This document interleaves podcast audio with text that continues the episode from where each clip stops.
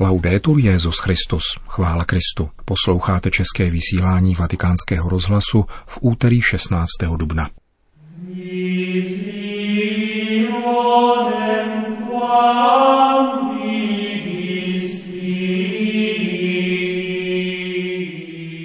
Papež reagoval na požár katedrály Notre Dame dopisem pařížskému arcibiskupovi. Na dnešek připadají narozeniny emeritního papeže Benedikta XVI uslyšíte první část reflexe Benedikta XVI. nazvané Církev a skandál zneužívání, kterou emeritní papež napsal v souvislosti s únorovým samitem předsedů biskupských konferencí na toto téma. Pořadem provází Milan Glázer.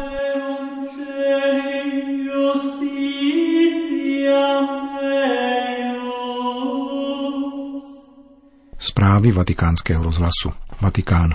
Na včerejší požár katedrály Notre Dame reagoval římský biskup listem adresovaným pařížskému arcibiskupovi Michel Opetitovi.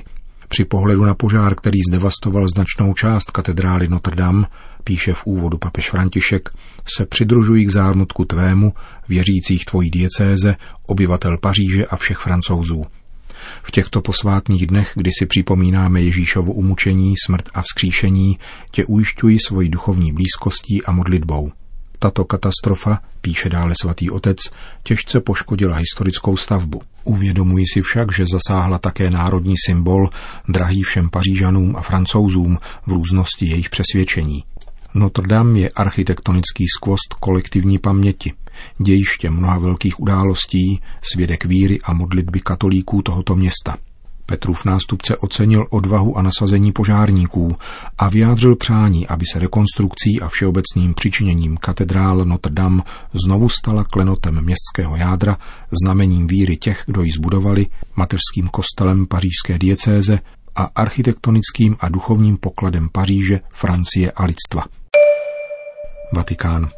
K dnešním 92. narozeninám Benedikta XVI. popřáli včera odpoledne obzvláště srdečně emeritnímu papeži v jeho rezidenci Mater Ecclesiae ve vatikánských zahradách úřadující Petrův nástupce. Jak sdělil prozatímní ředitel tiskového střediska svatého stolce Alessandro Gizotti, tato návštěva, jak je zvykem papeže Františka na začátku svatého týdne, byla především příležitostí vyměnit si blahopřání k nadcházejícím velikonocům, které letos spadají do blízkosti narozenin Benedikta XVI. V Římě byla u příležitosti dnešních narozenin emeritního papeže představena kniha dialogů Benedikta XVI. a vídeňského rabína Arie Folgera, nazvaná Židé a křesťané – Kniha se skládá z textů obou autorů, jež z jejich korespondence vybral Elio Guerriero, autor posledního životopisu Josefa Ratzingera Benedikta XVI.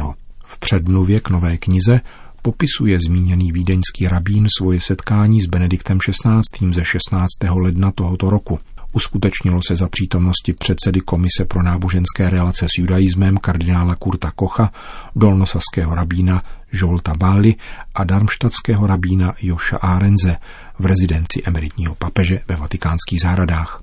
Během intenzivního rozhovoru, který trval přibližně hodinu, píše vídeňský rabín Folger, jsem měl poprvé možnost poznat Benedikta osobně.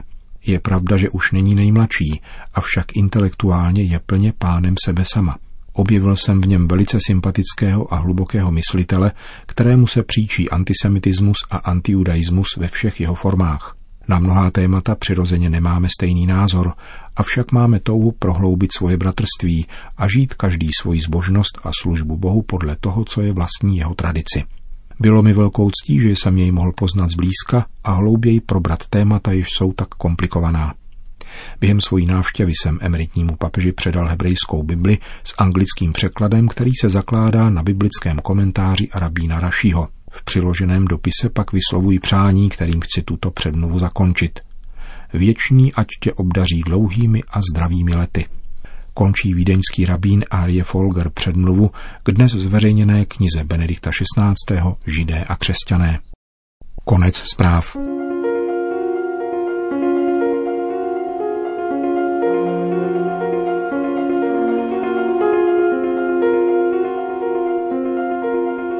Nyní uslyšíte první část reflexe, kterou Benedikt XVI. napsal v souvislosti se zvoláním únorového samitu předsedů biskupských konferencí s Petrovým nástupcem.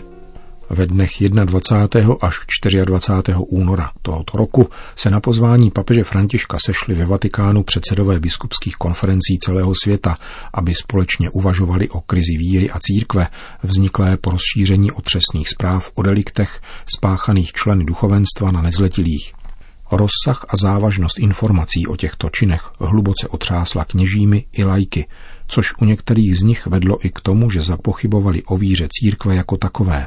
Bylo třeba dát mocný signál a znovu se pokusit dodat důvěryhodnost církvy, která je světlem národů a silnou pomocí v zápase proti rozkladným mocnostem.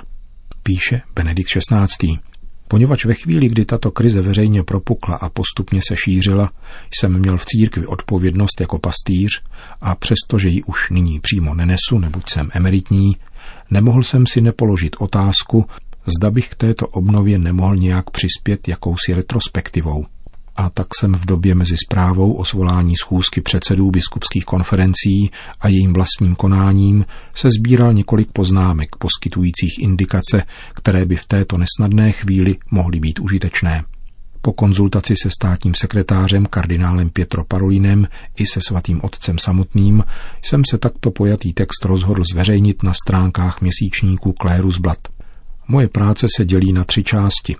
První se pokouším velmi stručně naznačit obecný sociální kontext této otázky, bez něhož je tento problém nesrozumitelný. Snažím se ukázat, že v 60. letech došlo k nevýdanému procesu, který v dějinách co do svého rozsahu takřka nemá obdoby. Lze tvrdit, že během 20 let od roku 1960 do roku 1980 došlo ke kompletnímu zhroucení do té doby platných měřítek na téma sexuality. Důsledkem toho byla určitá absence norem, o jejíž překlenutí se nyní usiluje. V druhém bodě se pokusím naznačit důsledky, které měla tato situace pro formaci a život kněží. A nakonec ve třetí části podám pár hledisek na adekvátní odpověď církve. Následuje první část reflexe Benedikta XVI. nazvaná Proces zahájený v 60. letech a morální teologie. Věci se dali do pohybu po státně nařízeném a podporovaném seznamování dětí a mládeže s podstatou sexuality. V Německu tehdejší ministrině zdravotnictví Kate Strobel dala vyrobit film, který za účelem podání informací zobrazil všechno, co až do té doby nebylo možné zveřejňovat, včetně pohlavního styku. Zprvu byla záměrem jen informovanost mládeže, ale brzy se z toho takřka samozřejmě stala všeobecná možnost. Podobné účinky měl také tzv. sex kofr, program vzniklý z iniciativy rakouské vlády. Filmy se sexuální a pornografickou tematikou se staly realitou do té míry, že byly promítány i na nádražích. Pamatuji si jako dnes, jak jsem při jedné procházce v Řeznu spatřil před velkým kinem zástup lidí, jaký byl k vidění jen za války, kdy se čekalo na nějakou mimořádnou dodávku zboží. Paměti mi také utkvělo, jak jsem na Velký pátek roku 1970 přijel do města a spatřil všude vylepené plakáty velkého formátu, na níž byly vyfoceny dvě zcela obnažené osoby v těsném obětí. Mezi svobodami, za které bojovala revoluce roku 1968, byla také naprostá sexuální volnost, která již netolerovala žádnou normu. Sklon k násilí, jež byl pro tyto roky charakteristický, se úzce pojil s tímto duchovním kolapsem. V letadlech se filmy se sexuálními scénami přestaly promítat, poněvadž mezi pasažéry občas docházelo k násilnostem. A poněvadž excesy v oblékání vyvolávaly agresivitu, byla ve školách snaha zavádět školní uniformy na podporu studijního klimatu. K fyziognomii revoluce roku 1968 patří také fakt, že pedofilie byla diagnostikována jako přípustná a vhodná. Při nejmenším pro mládež v církvi, ale nejen pro ní, to byla po mnoha stránkách velmi těžká doba. Vždycky jsem si kladl otázku, jak se za takové situace budou mladí moci vydat cestou kněžství a přijmout ho se všemi důsledky. Rozsáhlý úpadek povolání ke kněžství v oněch letech a enormní počet odchodů z duchovenského stavu byl důsledkem všech těchto procesů. Nezávisle na tomto vývoji došlo ve stejné periodě ke kolapsu katolické morální teologie, takže se církev vůči těmto sociálním procesům stala bezbranou. Pokusím se velmi stručně naznačit průběh této dynamiky. Až do druhého vatikánského koncilu měla katolická morální teologie přirozeně právní základy, přičemž písmo svaté bylo zmiňováno pouze jako pozadí či podpora – V boji, který zahájil koncil za nové porozumění zjevení, bylo přirozeně právní hledisko téměř úplně opuštěno a požadovala se taková morální teologie, která by byla zcela založena na Bibli.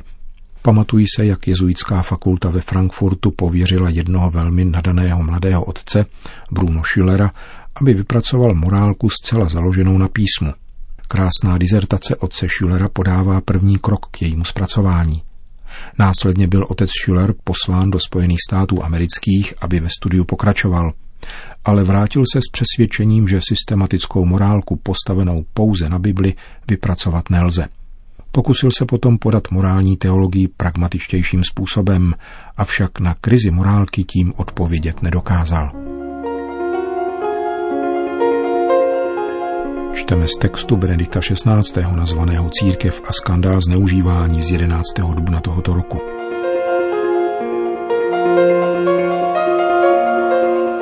Nakonec se široce ujala teze, podle níž morálka musí být formována pouze na základě účelů lidského jednání. Staré rčení, účel světí prostředky, se nepoužívalo v tak hrubé formě, avšak koncepce, kterou vyjadřovalo, se stala zásadou. Proto nemohlo existovat nic absolutně dobrého a tím méně pak něco vždycky špatného. Platné bylo pouze relativní hodnocení. Neexistovalo už dobro nýbrž pouze to, co v dané chvíli a podle okolností bylo relativně nejlepší. Koncem 80. a 90. let nabila krize základů a prezentace katolické morálky dramatických forem. Dne 5. ledna 1989 byla publikována tzv. Kolínská deklarace, podepsaná 15 katolickými profesory teologie, kteří se soustředili na několik kritických míst vztahu mezi biskupským učitelským úřadem a posláním teologie. Tento text, který zpočátku nepřekračoval hranici obvyklých námitek, se začal velice rychle šířit, ba transformovat na protest proti církevnímu magistériu a viditelně i slyšitelně po celém světě zhromažďoval potenciál opozice proti magisteriálním textům Jana Pavla II. Papež Jan Pavel II., který velmi dobře znal situaci morální teologie a pozorně ji sledoval, rozhodl o přípravě encykliky, která by mohla tyto věci uvést na pravou míru. Byla publikována pod titulem Veritatis Splendor 6. srpna roku 1993 a vzbudila prudce odmítavé reakce morálních teologů. A ještě předtím katechismus katolické církve podal systematicky a přesvědčivě morálku, kterou učí církev. Nemohu nezmínit, že Franz Beckl, jeden z hlavních morálních teologů německého jazyka, který po svém jmenování emeritním profesorem odešel do ústraní ve svojí švýcarské vlasti, řekl na adresu možných tvrzení Veritatis Splendor, že kdyby tato encyklika měla prohlásit, že existují skutky, které jsou za každých okolností zlé, pozvedl by proti tomu vší silou svůj hlas. Dobrý Bůh jej ušetřil realizace tohoto úmyslu. Böckl zemřel 8. července 1991. Encyklika byla publikována 6.